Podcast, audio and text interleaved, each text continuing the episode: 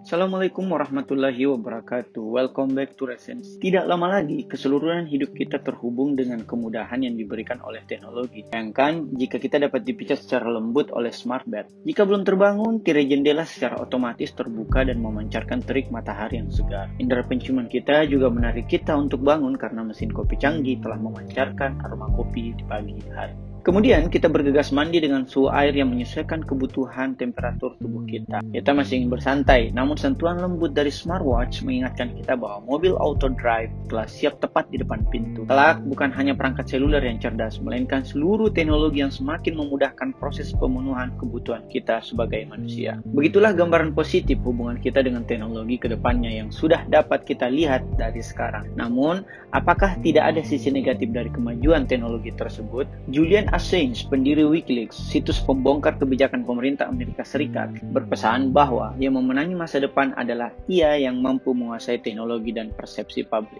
Dengan 2 miliar manusia yang telah terhubung ke internet dan menyusul 5 miliar manusia lainnya, kemampuan informasi dan telekomunikasi berbasis teknologi adalah suatu keniscayaan. Konektivitas akan menjadi esensi pribadi masa depan. Inovasi yang ditawarkan oleh teknologi virtual membawa serta kesempatan yang lebih besar bagi pribadi-pribadi yang dibatasi di dunia nyata mereka seperti menemukan ruang kreasi baru untuk mengekspresikan kehendaknya. Taraf hidup juga relatif meningkat. Hal ini ditandai dengan melihatnya bisnis berbasis online yang meruntuhkan kapitalisme klasik. Di dunia maya, kelas sosial semakin bias. Pengguna seluler mewah relatif lebih setara kedudukannya dengan pengguna seluler murahan dalam dunia virtual yang lebih egaliter. Dalam 10 tahun mendatang, penduduk virtual akan melampaui jumlah penduduk bumi. Warga Facebook sekarang telah tumbuh menjadi salah satu warga terbanyak di dunia. Semua aktivitas kita di dunia virtual bukan saja di Facebook, melainkan pula aktivitas telepon, pesan singkat, kamera depan seluler maupun audionya terekam dan tersimpan abadi dalam satu mesin bernama Big Data. Inilah harga yang harus kita bayar dari kemudahan konektivitas, yaitu tersingkapnya seluruh rahasia yang sifatnya privasi. Kekonyolan tingkah laku di masa muda dapat menjadi bukti dan bumerang di kemudian hari.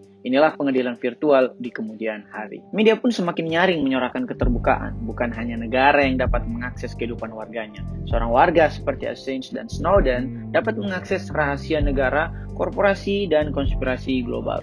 Korupsi dan tindakan kriminal lainnya semakin mudah dipublikasi secara massal dan cepat, baik itu melalui media resmi maupun cuitan seorang citizen journalism di Twitter. Kelompok minoritas juga bisa saja membangun suatu negara virtual lintas negara, semisal suku Kurdi di beberapa negara Timur Tengah. Namun di sisi lain, kelompok minoritas tersebut dapat pula semakin dieksploitasi secara virtual, baik melalui blokir situs, penghapusan identitas virtual, dan penggiringan isu yang disingkat 4H plus 1B, yaitu hina, hasut, hoax, head, dan bullying. Dengan beberapa pertimbangan, sejumlah negara berhak memfilter atau bahkan menutup secara total informasi global yang diarahkan ke negaranya. Di satu sisi, hal ini wajar saja mengingat hegemoni asing dengan mudahnya masuk ke suatu negara melalui internet. Namun, di sisi lain, hal ini akan mempengaruhi komunikasi global para warga negara pada dunia luar maupun sebaliknya. Filter internet merupakan jalan tengah yang paling bijak. Beberapa negara seperti Iran, Turki, Cina, Korea Utara, dan Rusia telah melakukannya. Bahkan, negara-negara tersebut juga membangun akses informasi serupa, misalnya Facebook dan Google berbasis lokal dari internet intranet. Jika negara tidak sigap dan bijak dalam menyesuaikan perkembangan teknologi, maka revolusi di negara tersebut akan segera meletup. Tidak sedikit revolusi dimulai dari media sosial, termasuk Arab Springs atau revolusi yang bergolak di Timur Tengah. Berbekal ungkapan protes di status media sosial bisa bergemuruh menjadi aksi massa turun ke jalan. Di Libya misalnya, kekuasaan Gaddafi selama puluhan tahun akhirnya tumbang dalam tempo tidak cukup dua bulan. Meskipun memulai revolusi lebih mudah, namun menuntaskannya justru lebih sulit karena rezim yang mapan cenderung mempertahankan kekuasaannya dengan segala cara, termasuk kekerasan virtual. Pemerintah dapat saja memutus koneksi internet dan melarang penggunaan telepon seluler seperti pada rezim Saddam Hussein di Irak. Di sisi lain, pemerintah yang digoyang juga semakin mudah memahami aspirasi warga dengan memantau kehendak warga melalui internet. Karena jika tidak begitu, revolusi yang tak kunjung usai akan mengarah pada anarkisme, vandalisme, perang saudara, bahkan terorisme. Dengan daya jangkau yang semakin jauh, risiko yang ditimbulkannya juga semakin jauh. Peretas dengan mudah melumpuhkan aktivitas pemerintahan di negaranya sendiri, bahkan pemerintahan negara lain. Selama aktivitas pemerintahan berbasis virtual, aksesnya akan semakin mudah diretas. Dan sebaliknya, pemerintah yang didukung tenaga informasi telekomunikasi yang cakap juga mampu mendeteksi keberadaan setiap warga, termasuk peretas dalam hitungan detik. Tidak ada yang benar-benar dapat bersembunyi dalam jangka waktu yang lama. Hal yang sama juga berlaku bagi teroris kelas wahid seperti Osama bin Laden, yang katanya diringkus di benteng pertahanannya sendiri. Segala jenis perebutan pikiran dan hati warga dunia akan mencoba dimenangkan melalui dunia maya. Perspektif terhadap konflik, pertempuran, dan intervensi akan bergantung pada memenangkan pikiran dan hati warga di dunia maya. Genosida secara fisik dunia maya relatif akan berkurang. Selain akan ditentang oleh kebanyakan negara di dunia, metode tersebut juga berarti ongkos. Berkurangnya genosida secara fisik bukan berarti berkurangnya gangguan. Gangguan justru bertambah. Misalnya dengan meningkatnya perang cyber,